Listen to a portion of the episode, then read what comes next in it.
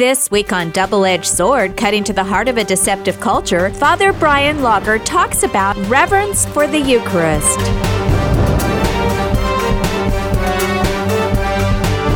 Why did people lose faith after Vatican II?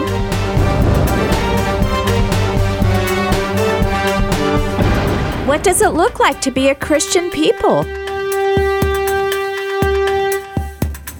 What's the proper way to receive the Holy Eucharist? Well, let's find out. Here's Father Brian Lager being interviewed by Divine Mercy Radio's on-air host, Ken Billinger. Guest this morning, Father Brian Lager, the pastor of St. Joseph Parish in Hays and chaplain at the Comeau Catholic Campus Center at Fort Hays State University.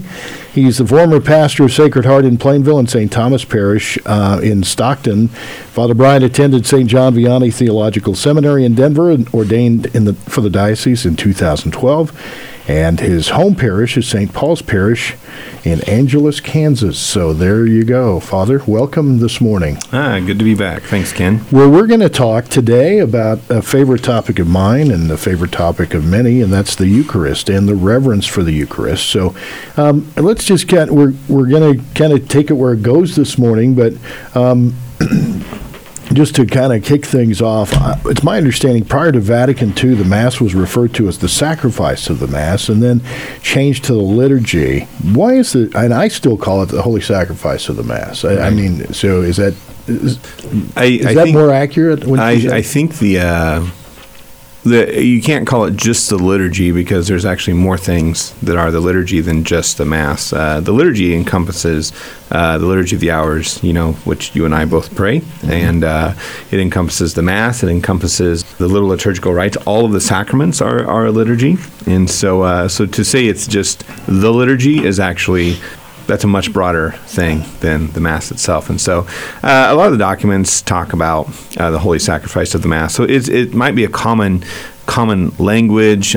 Just some of the language that came down out of Vatican II, I think it was probably one of those things that, well, the Vatican II says this, that's what people were told and taught, and if you actually go and read the documents, it actually never did. And I found that a lot, in seminary and before seminary, that, and even now, people say, well, Vatican II did this or did that, and it's just like, if you'd actually go and read the documents, you can find that it actually didn't do any of that, and that's just people's perception of what they thought was going to happen. Right. So, and it seems like that was very common with Vatican II. I mean, so many things that were taken at... Well, even if you talk to some of the guys that were in seminary during that time, the things that they were being taught was, just wait until the council is over and all this is going to change and it'll be fine. And so I've talked to guys who have said that they were told in seminary that, don't worry, you'll be able to marry when this is all over. You'll be able to be a married priest when all this is over. Really? And so when that didn't happen, they left seminary because they were made all these promises that were not the case.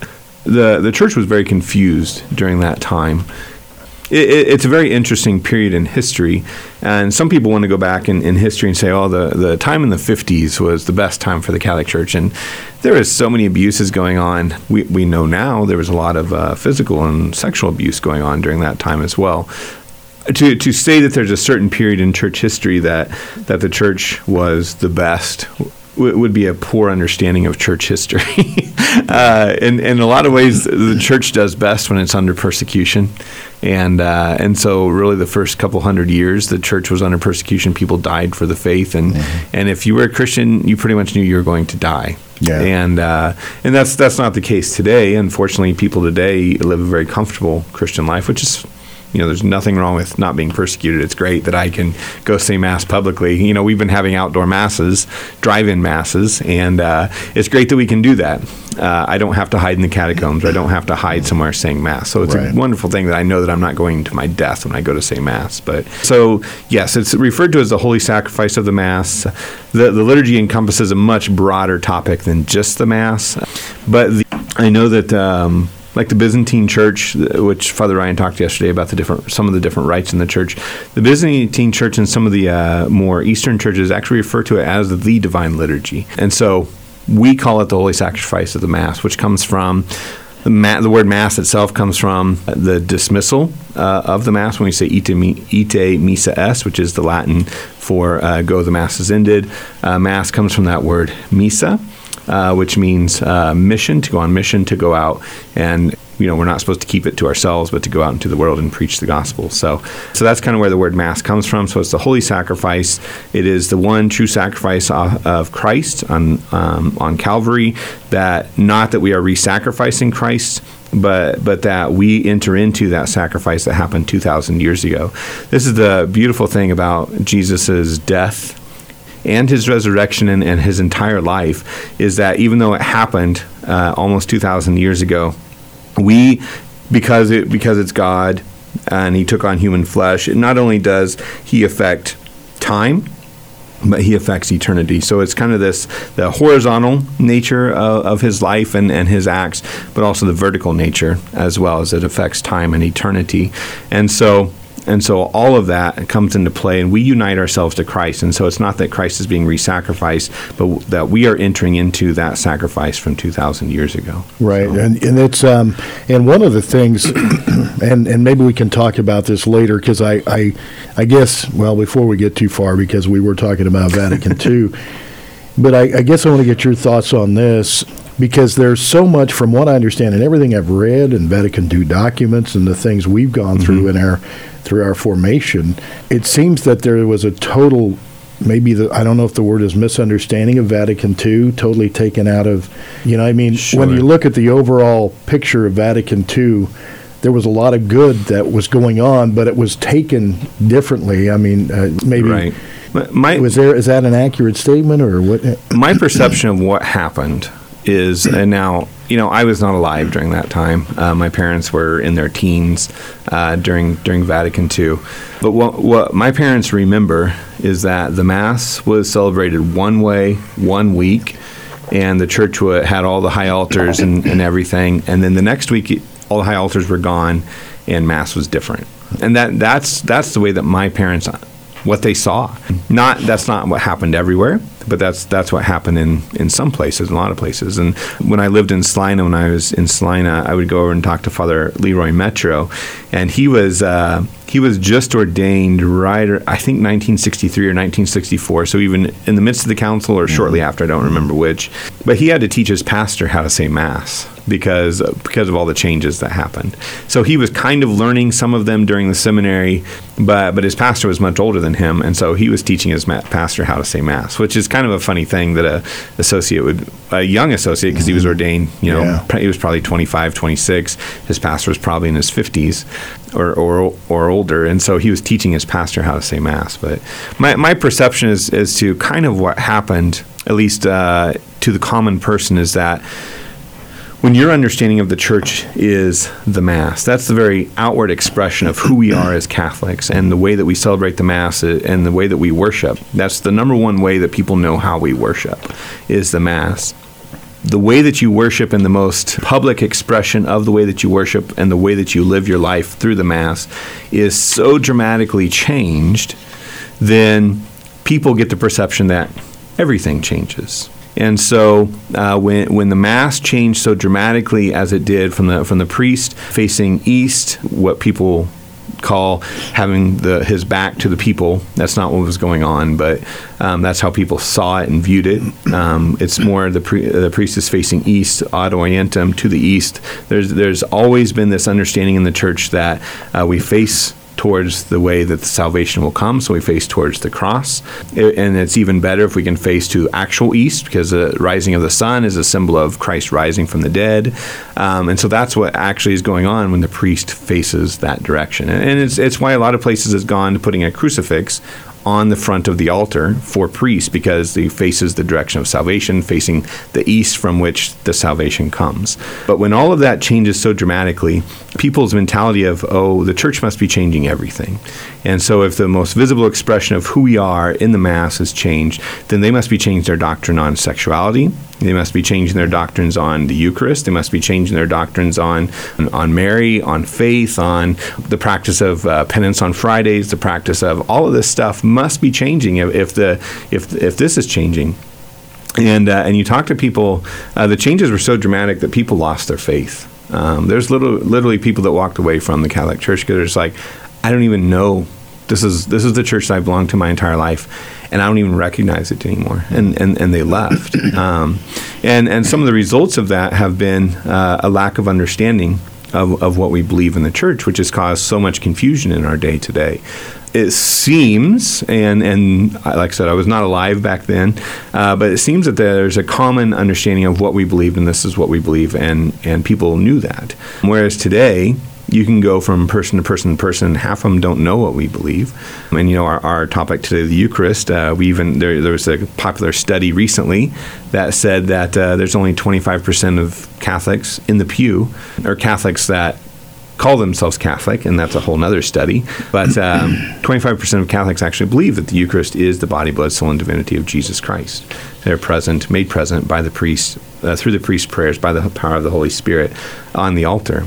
And remains there, and we keep him in the tabernacle for us to go and visit and to pray. Such a small percentage of actual Catholics actually believe that there's definitely a crisis of faith in our church and in our world. And so where does all that come from? Well, it began when there was a lack of understanding of what was actually going on in the council. And I don't really want to talk about what went on in the council because I wasn't there. And there's a lot of views sure, on that absolutely. That I don't want to get into because right. that's there's a lot of controversy around all that, yeah. and what I believe doesn't matter, and what actually happened, I don't know. There's a lot of theories on what actually happened and why the Mass looks like it does today. There's theories on that, why and all that, and I. Just not interested in going into that. And we won't do that. But I was just curious your thoughts on that, just sure. simply because it's been something that comes up a lot with people. You know, my mom, I can remember saying everything was fine till Vatican II. It wasn't actually Vatican II. And this right, is this is right. what people, if they actually go and read the documents are beautiful. Right, they are. That's They're what fabulous. I'm There's yeah. some phenomenal teaching. And what people call, well, Vatican II said this, you won't actually find... You won't find that in the documents. You know, right. Well, Vatican II changed this. So, no, it didn't actually. You go and read the documents. And what Vatican II was doing was putting in modern language our teachings of the faith. Mm-hmm. Dogma can't change. Right. That's exactly. That's what we need to remember. Yeah. Dogma can't change. I think that's given to us by Christ. Great way to put it. Or even before that, you know, our gospel this last weekend was the Road to Emmaus, Ken, and that's in a lot of ways the. For at least for us, for Latin Rite Catholics, and, well, for all Catholics and anyone that attends Mass, that is the foundation for what we do, the liturgy of the Word and the liturgy of the Eucharist. And so the Word and Sacrament, as we colloquially speak of it. I shouldn't say that word because it's a hard word to say. But I think it's important for us to go back actually to the Last Supper where it all began. You know, Jesus' entire life is leading up to the climax of his life, which is the Last Supper, Holy Thursday night, Good Friday, and Easter Sunday morning. And then of course, his ascension into heaven and the coming of the Holy Spirit at Pentecost. But if we go back to Luke 22, verses 22:14 through 23. And when the hour came, he sat at table and the apostles with him. And he said to them, I have earnestly desired to eat this Passover with you before I suffer. For I tell you, I shall not eat it until it is fulfilled in the kingdom of God. And he took a cup, and when he had given thanks, he said, Take this and divide it among yourselves, for I tell you that from now on I shall not drink of the fruit of the vine until the kingdom of God comes. And he took bread, and when he had given thanks, he broke it and gave it to them. This is my body, which is given for you. Do this in remembrance of me. And likewise the cup after supper, saying, This cup which is poured out for you is the new covenant in my blood. So this is the institution of the Eucharist, and we can read it in Matthew, Mark, and Luke. St. John actually goes a different route, and, you know, he gives there is no institution narrative in the Gospel of John, but he has the long high priestly prayer in the Gospel of John. That's a beautiful prayer to read, praying for all of the people. But this is Jesus taking the bread and going into the Passover meal, which is the annual Passover celebration of the Jewish tradition that many Jews still celebrate today. But of course, they don't have the temple to sacrifice the lambs. But Jesus enters into that and he changes it enough so that he inserts himself into the Passover and the new covenant that he is establishing for the new covenant that is passed down through the centuries, that's passed down to us today. And so it says that he takes the bread, breaks it, blesses it, and gives it. And he does the same thing with the chalice with the cup. He takes it, he blesses it, he passes it, and he distributes it. And so that's what we see in our masses today, and in the Eucharist that we celebrate today. But then a deeper understanding of what is actually going on there comes in John chapter 6, which the readings at Mass this week are from John chapter 6, and we're reading the entire chapter of John chapter 6 this week. And the beautiful thing about what St. John does in chapter 6 is he begins with the multiplication of the loaves, Jesus crossing the sea, and then he has this teaching on what the Eucharist is. And so if we go to John chapter 6, verse 35, this is a long passage, but I think it's important for us to hear it and for us to read it. And so you guys can pick up your Bibles and read along, but or open your app on your phone. I use that a lot too. But John chapter 6, beginning at 35, Jesus said to them, I am the bread of life. And we know this as the bread of life discourse. I am the bread of life. He who comes to me shall not hunger, and he who believes in me shall never thirst. But I said to you that you have seen me, and yet do not believe. All that the Father gives me will come to me, and him who comes to me I will not cast out. For I have come down from heaven, not to do my own will, but the will of him who sent me. And this is the will of him who sent me, that I should lose nothing of all that he has given me, but raise it up at the last day. For this is the will of my Father, that everyone who sees the Son and believes in him should have eternal life, and I will raise him up at the last day. The Jews then murmured at him, because he said, I am the bread which came down from heaven. They said, Is not this Jesus, the son of Joseph, whose father and mother we know? How does he now say, I have come down from heaven? Jesus answered them, Do not murmur among yourselves. No one can come to me unless the Father who sent me draws him, and I will raise him up at the last day. It is written in the prophets, and they shall all be taught by God. Everyone who has heard and learned from the Father comes to me. Not that anyone has seen the Father except him who is from God. He has seen the Father. Truly, truly, I say to you, he who believes has eternal life. I am the bread of life. Your fathers ate the manna in the wilderness, and they died. This is the bread which comes down from heaven, that a man may eat of it and not die. I am the living bread which came down from heaven. If anyone eats of this bread, he will live forever. And the bread which I shall give for the life of the world is my flesh. The Jews then disputed among themselves, saying, How can this man give us his flesh to eat? So Jesus said to them, Truly, truly, I say to you, unless you eat of the flesh of the Son of Man and drink his blood, you have no life in you. He who eats my flesh and drinks my blood has eternal life, and I will raise him up at the last day. For my flesh is food indeed, and my blood is drink indeed. He who eats my flesh and drinks my blood abides in me, and I in him. As the living Father sent me, and I live because of the Father, so he who eats me will live because of me. This is the bread which came down from heaven, not such as the fathers ate and died. He who eats this bread will live forever. This he said in the synagogue as he taught at Capernaum. Verse 60, many of the disciples, when they heard it, said, This is a hard saying. Who can listen to it? But Jesus, knowing in himself that his disciples murmured at it, said to them, Do you take offense at this? Then what if you were to see the Son of Man ascending where he was before? It is the Spirit that gives life. The flesh is of no avail. The words that I have spoken to you are spirit and life. But there are some of you that do not believe. For Jesus knew from the first who those were that did not believe, and who it was that would betray him. And he said, This is why I told you that no one can come to me unless it is granted him by the Father. After this, many of his disciples drew back and no longer went about with him. Jesus said to the 12, Do you also want to go away? Simon Peter answered him, Lord, to whom shall we go? You have the words of eternal life, and we have believed and have come to know that you are the Holy One of God. Jesus answered them, Did I not choose you, the 12, and one of you is the devil?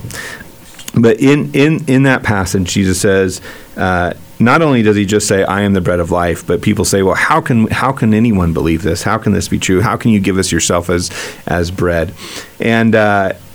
And Jesus doesn't just say, oh, I'm just kidding, it's a symbol. Yeah. He doubles down. He says, truly, truly, which in other versions say, amen, amen, which it is to be, you know. And he says, I am the bread of life. I am the blood. If you eat my flesh and drink my blood. And one of the things that was pointed out to me back all the way back in college that began changing my understanding of what was happening at the Mass is that word for eat is not just It's not just, I don't know, it's not just eating. It's not like you're just popping something into my mouth. But it's, the Greek word is actually, I want to say it's tragere or tragere. I forget exactly what the word is, but it's a word that, it's more like a verb that means to gnaw on and to chew on, as if you are putting a piece of steak in your mouth and you're chewing it up with your teeth. And so that's what Jesus is telling us to do, to literally gnaw on flesh as if it were a steak or something like that. That's what we are doing when we receive Jesus. And I want to clarify: this is the resurrected body of Jesus. We're not chewing on his literal flesh, like my flesh right here, but it's his resurrected body that he gives to us, that comes and is made present to us. That begins at the Last Supper, in which he gives us the theology of our understanding of who he is in John chapter 6, and then the understanding of what is going on through St. Paul in 1 Corinthians chapter 11, what is understood through the Didache, which was written right around 90 A.D., St. Justin Martyr, who wrote around 150 A.D. Everybody understood that bread that is taken at Mass is transubstantiated, which another class I took in college that helped me to understand what transubstantiation means. It's a philosophical phrase that came about through St. Thomas Aquinas for us to understand the process or the instantaneous moment that the bread and the wine become the body and blood of Jesus. So we have substance and accident. So the substance of Ken and Father Brian is our soul. That is our substance. That never changes. The accidents, Ken and I look very different. We both are balding, but that's one similarity. But our we have different eye color, we have different hair color. My beard's bigger than yours. You're taller than me. Those are your accidents. We know who Ken is. We know that you are Ken, distinguished from Father Brian by the way that you look. But our substance is our soul. And God creates our substance to make us who we are. Our soul is the life-giving aspect of who we are. And so what is happening in the Eucharist is that bread, what looks like bread, tastes like bread, has all of these accidents, the things that make it bread-like, is actually changed at the moment of consecration when the priest uses the words in his power to call down the Holy Spirit in order to transubstantiate, to make the bread the body of Jesus and to make the wine the blood of Jesus. In that moment, this philosophical understanding of how this happens, we know that Jesus' body and blood are made present here before us and remains with us until the substance is actually gone, until the bread no longer exists. So as long as it remains as bread, Jesus's and wine, Jesus's body, blood, soul, and divinity is present there with us. And so we have this beautiful, beautiful teaching of the Catholic Church that is extended from Jesus all the way to us today. We need to take a short break right now, but stay tuned to Divine Mercy Radio. Whether you're listening via radio, internet, smartphone app, or Amazon Echo, please know we'll be right back with Father Brian Lager talking about reverence for the Eucharist.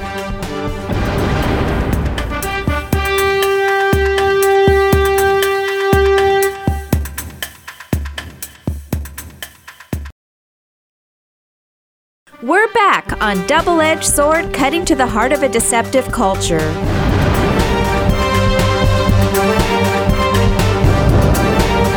Reverence for the Eucharist with Father Brian Lager.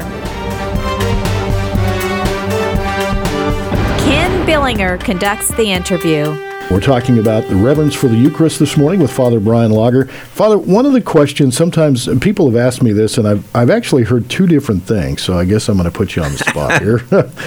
But when they talk about, during the Eucharistic prayer, when does that wafer actually become the body of Christ? And is it through the words, "This is my body"? Is it?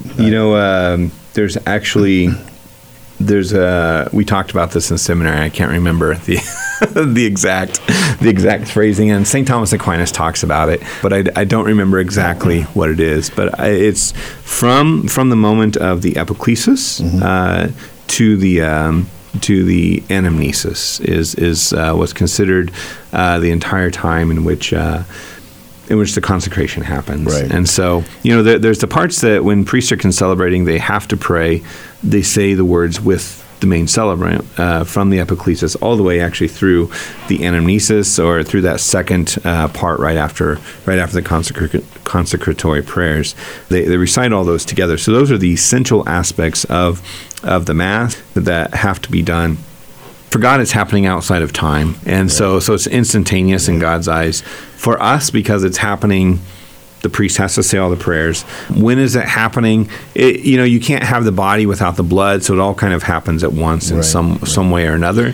So you are putting me on the spot. Well, no, and the thing is, that it may have been Father Fred who said, it really doesn't matter exactly. Right. I mean, that's not the important question. Yeah. And so it's probably a silly thing to ask, but I know people have asked me that, and to your point, once we start with the epiclesis, when obviously the priest puts his hands over the chalice and calls down the Holy Spirit, and then that's where it begins. But I think there's a great point there. We don't want to get caught up in all the little things. That was that's just one of the things that when I was a kid, I didn't like Eucharistic prayer number 1. I liked Eucharistic prayer number 2 because it was very short.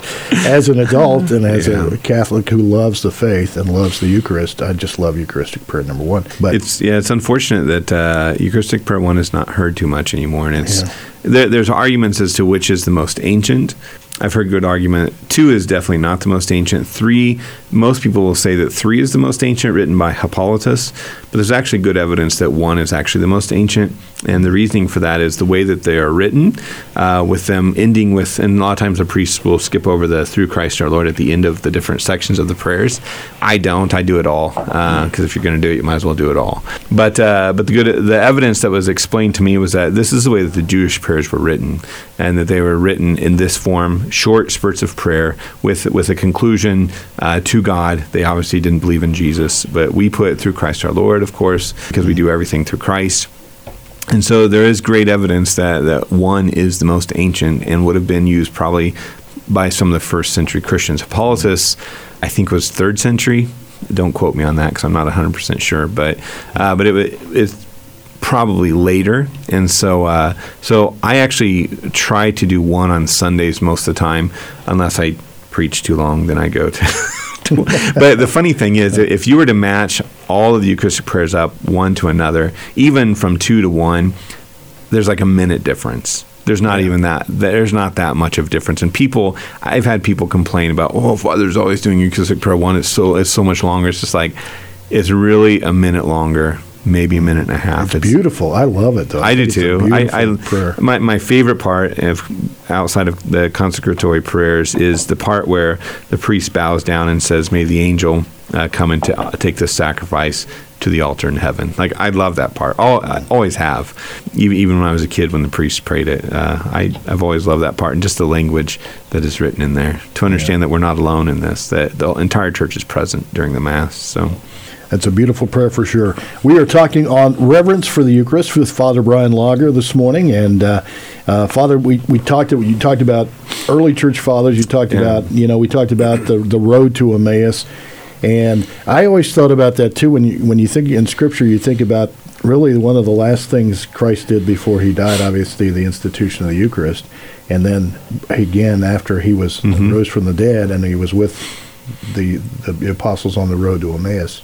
Again, he celebrates the Eucharist. Yeah. And it's kind of like it's a, from his passion and death to his resurrection, it kind of bookends that with and that's why we call it the Triduum during Holy Week, right? Because it's 3 days in one. And this is the whole thing with time for God is non-existent. I mean, God knows time because he created it, but in heaven there is no time. But from Holy Thursday night to Easter Vigil at the moment of the Gloria, we consider that to be one Mass, one liturgy, one day, triduum, 3 days in one, and so it's putting all of that together, recognizing that we can't have the Eucharist without Christ at the Last Supper, without Christ's death, and without his resurrection. It's not possible, because we have to have all of that to make the Eucharist possible. Christ can't be everywhere in the world at the same time if he has a physical body. And this is also why evangelization is so important. If we think about Christ's ministry on earth in his physical body, it was actually quite limited. And he really had the 12, and then he had the 72. But and some of the, we hear about the crowds of 5,000 that he fed, but we don't hear if they actually became disciples. There were people that were coming to listen to him speak. So maybe his crowd was 5,000. But after he died, within a few years, the church spread outside of Jerusalem itself, even to Rome, and the church got much bigger after Christ died. And I don't want to say Christ is not important. I want to say that the intention of Christ is to send the Holy Spirit to go out into all the world and to spread the news. And that's why we are so important, and we ought to take our faith so seriously, is because we are now those disciples that are meant to go out into the world and to preach the gospel. That's one of the things about Vatican II that people don't understand, is that Vatican II was really not for the priests. It was for the laity to understand their calling to preach the gospel, to go out into the world and to preach. And there's a little known document from Vatican II, Apostolicae Actuositatem. The Apostolic Actions, basically, is the title of it, that is specifically meant for the laity as to their call and what they're meant to do. I had never heard of that document ever in my life until I heard about it in seminary. And it's a phenomenal document. If you want to know your calling as the laity, find that document and read it, because that's the one that explains it. You can go to Lumen Gentium, and it has the aspect of what the laity are called to. But there's an entire document, basically, for the laity, and there's others that John Paul II wrote as well, which is obviously much later. But go and read that to find out what your calling is. It's a wonderful, wonderful document. And hopefully it changes your heart about what you do with your life and the fact that what you do does matter. A couple things on that. I know we were required to read it because I can remember that was one I could never pronounce. It's really hard to pronounce. First and foremost, but it is a great, and it's not that terribly long either. It's not. So, and the other thing I think is, as laity, I think sometimes think, well, that's a papal document, or it's an encyclical, whatever. And that's not stuff for me to read. That's just for the priests to read, and that's not at all. I mean, we are called to really, I encourage people to read. There's so many beautiful encyclicals and so many beautiful documents out there that it's literally 33 paragraphs. I just looked it up. Wow. Which is extremely short. And at the end, it ends with an exhortation. We're kind of off topic, but that's okay.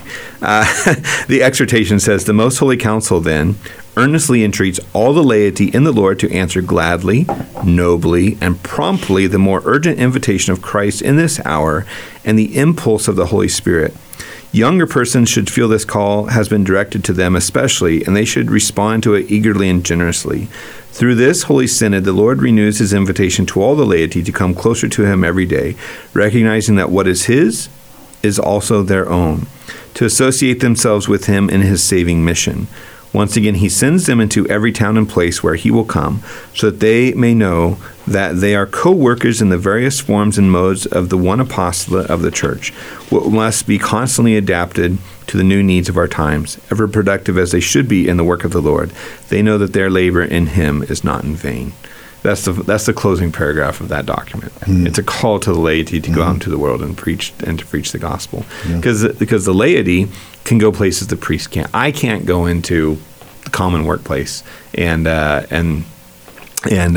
preach the gospel. They'll let me in the door to buy something, but they're not going to let me go in the back and talk to the workers in the back and start preaching the gospel to them. But not only that, but the way that we live our life matters. And if people look at our life and we are not living this Christian call, then nobody's going to want to be that. And if we're not living, number one, with joy, number two, living in a closely to Christ, then what's the point? Why are we doing this at all if we're not actually, if our life is not transformed by the Word of God and by the love of God and by His Eucharist, which is His love. Excellent point. And Father, let's talk a little more about obviously the Eucharist and that. We talked about the numbers, and I think that one of the questions that's been asked, and I think it was in 19.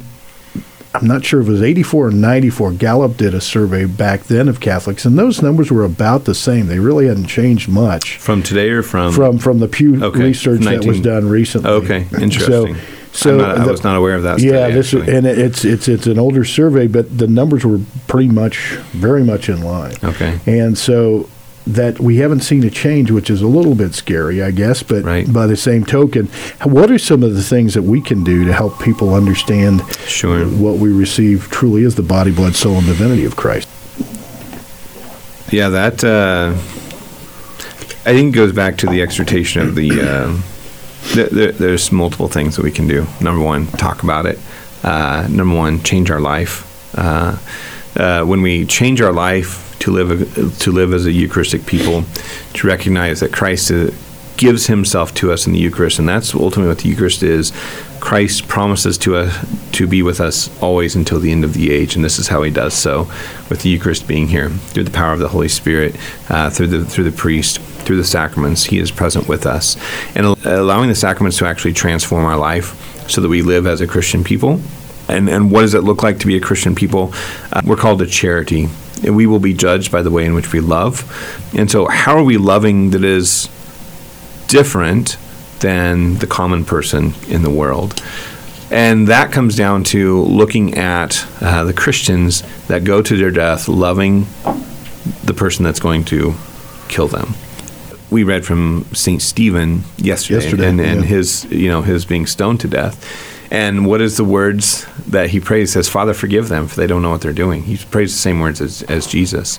And so forgiving the people that are persecuting us, praying for the people that are, Jesus specifically says, pray for those who persecute you, but going out of our way to love. That's what is transformative, loving the people that are the most difficult to love, and doing our best to spread that love into the world. It's easy for me to love those closest to me. It's harder for me to love those people that are completely contrary to me. And that's the way that we will win people over. Having arguments on Facebook or Twitter or whatever is not going to win people over. And there's been huge battles. If anybody's on Twitter, there's been huge Catholic battles the past few weeks on Twitter. It's just like, you guys are...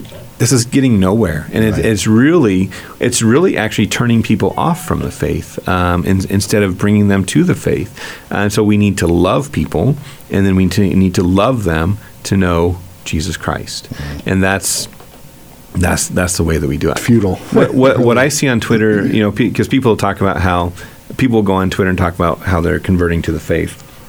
And it's not arguments on Twitter, but it's people who take their time to do direct messages with these people who talk about how they have questions about the faith. And so I don't know what goes on in those direct messages, obviously, but more than likely it's long conversations, or they eventually talk person to person or over video chat or something like that in order to hand on the faith.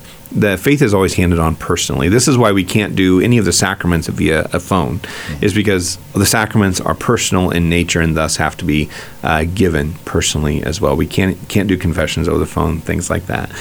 And so it's all handed on personally. And so Christ in the Eucharist comes to us personally. And it's not that Christ is changed into us when we receive him, but that we are called to be changed into him. The higher, the lower becomes the higher, not the higher becomes the lower.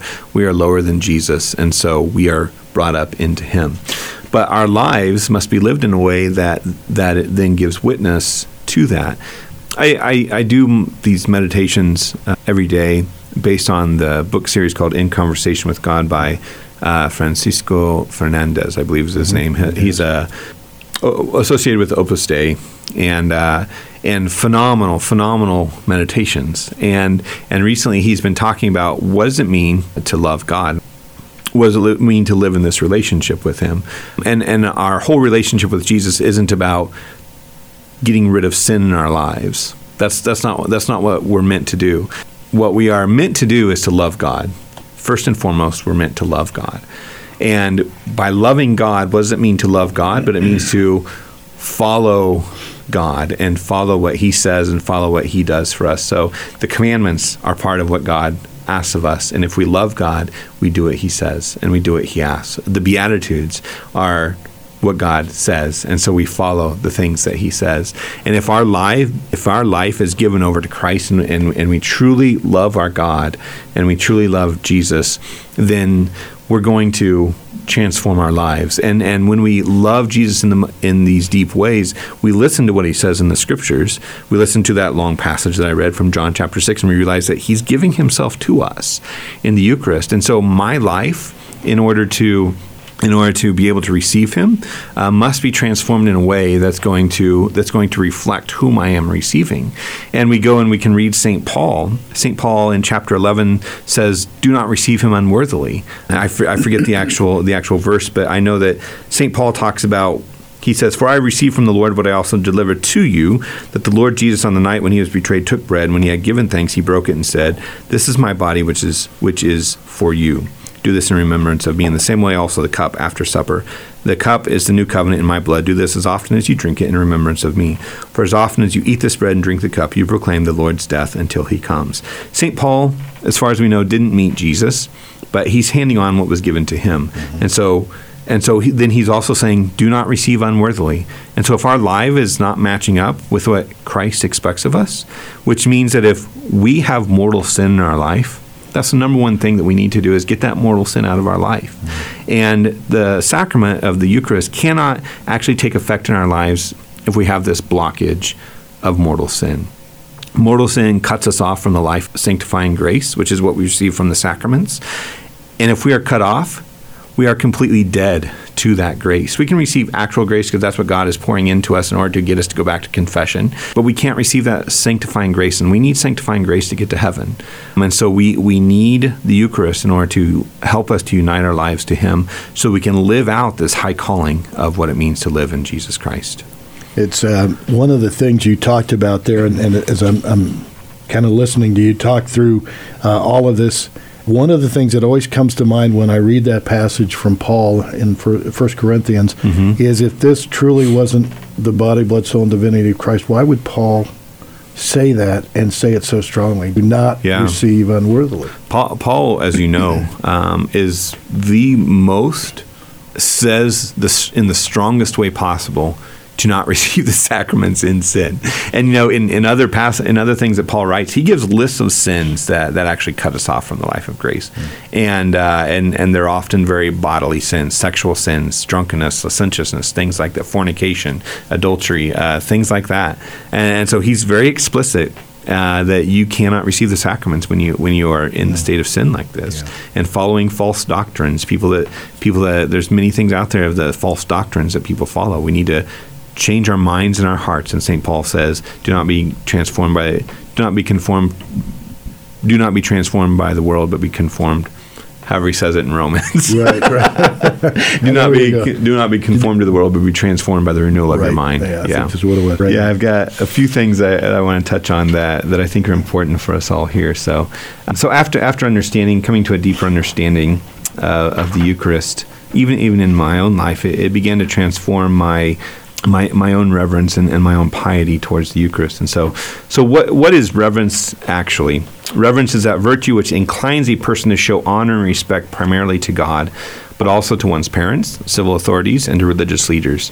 Here we are concerned with reverence to God in the person of Jesus Christ in the august sacrifice and sacrament of the Holy Eucharist. This is coming from something that Cardinal Arinze said, actually. God is holy. He is all holy. Holy, holy, holy is Yahweh Sabaoth. His glory fills the whole earth. Sing the seraphim angels before God's throne in Isaiah chapter 6, verse 3. He is holiness itself. He is transcendent. He dwells in light inaccessible, 1 Timothy chapter 6. And so it's part of the virtue of religion to show reverence to God. Religion actually falls under the cardinal virtue of justice as well. To respect His name and to honor everything connected with Him. Persons, places, or objects. Cardinal Newman emphasizes the importance of this reverential stance before God. And so Cardinal Newman says, are these feelings of fear and awe Christian feelings or not? I say this then, which I think no one can reasonably dispute. They are the class of feelings which we should have, yes, have to an intense degree. If we literally have the sigh of Almighty God, therefore, they are the class of feelings which we shall have if we realize His presence in proportion as we believe that He is present. We shall have them, and not to have them is not to realize, not to believe that He is present. This reverence is due to God, Father, Son, and Holy Spirit. Therefore, to Jesus Christ is due our reverence in Bethlehem, at the Lake of Galilee, on the cross, and in the Holy Eucharist. So, how can we practically show reverence to the Eucharist? I've got 8 things that I think will help us to show reverence to the Eucharist. Number 1, to be in the state of grace, we need to go to confession regularly. Not once a year, not twice a year. Hopefully we are examining our conscience every day at the end of the day, as you and I do when we pray night prayer. But also, hopefully we get into this practice and go to confession, hopefully monthly. Monthly is a great way to do that. The way in which we receive can show great reverence, whether we're standing, kneeling, or on the tongue. Now, if you're receiving on the tongue, don't make it difficult for the priest or the deacon or the exhorting minister to give communion. Don't open your mouth just enough so it's like a coin slot. That makes it extremely difficult to give you the Eucharist. But also, don't be moving around. When you give communion, you see all kinds of things when you're giving communion. People will move their head, and you're just like, where am I supposed to give you communion? And so stand still. Give an act of reverence before you come forward. In the United States, it's bowing, to give a profound bow. If you receive in the hand, this is the thing that's extremely important. The church in the United States, we're allowed to receive in the hand, and that's fine. But you must always check your hands for crumbs. Always, always, always. There are crumbs from the Eucharist. And so when you're walking away, don't just brush your hands off and allow the Lord to fall to the ground, but to check your hand for the crumbs that are still left there. This is one of the reasons that before I was a priest, I changed receiving communion because of that. I received in the hand for the majority of my life, and then I started receiving on the tongue because I always saw crumbs. And so I was like, I'm not going to take that chance anymore. Even when I'm purifying at the altar on the paten that I use, there's always crumbs. It doesn't matter what kind of host I use. There's always crumbs. Which brings up a great point, and this is something that I've experienced because I used to receive on the hand too, and as a Eucharistic extraordinary minister of Holy Communion, when you do that and you're up on the altar and you see crumbs, well, how are you going to take care of that? And then, because you've already sanitized your hands. Right. But if I take my... There you go. That's what I recommend to people. Yeah. They said, well, what do? I said, well, lick your finger and dot your hand where the crumbs are, and then lick your finger again and consume those crumbs, because we believe that every particle is the body and blood of Jesus, so we need to be respectful to that. Number 3, how we dress actually is a phenomenal way in which we can show reverence. Are we just showing up to another school event that we wear jeans and T-shirts to Mass, or are we actually dressing up because this is the sacrifice of the Mass and this is God becoming present? How we carry ourselves. Are we, before and after Mass, are we just coming in and just having random conversations? Are we actually preparing ourselves? When we leave, when we speak about God out in the world, how are we carrying ourselves as Catholics? Our personal prayer, coming early to pray, and then staying after to give thanks. Coming early to prepare our hearts to recognize, should I even be receiving?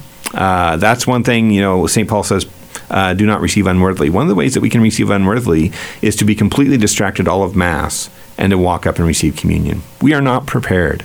We need to be prepared to receive Holy Communion. It used to be the practice that you didn't receive every single week.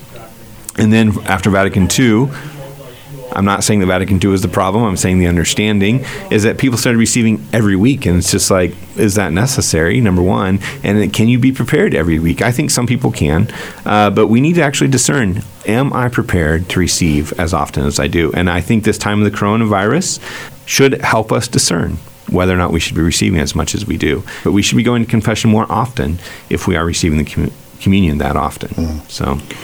you get all your points? No, I have more, but I see we're out of time. Yeah. And I can run through them real quick. Sure. Personal prayer, going to adoration, spending time with our Lord, doing the sign of the cross when we pass a Catholic church, recognizing his presence, genuflecting when we enter our pew or when we cross in front of the tabernacle, and then getting to know Jesus personally through the Scripture and quiet meditation. So if we find that we are not prepared when we come to Mass, then an act of spiritual communion, the spiritual communions that we've been doing and offering during this time. But getting to confession is extremely important for us in this time in order to prepare ourselves. So, all right. But yeah, thanks, Ken. Appreciate it. Thank you, Father Brian. Always good to talk to you. Take care. Yeah. Thank you for listening to Divine Mercy Radio. Whether you're listening via radio, internet, smartphone app, or Amazon Echo, we appreciate you tuning in to this week's Double Edged Sword, cutting to the heart of a deceptive culture. If you would like to comment on today's show or have an idea for a future show, please go to dvmercy.com and click on the double-edged sword icon.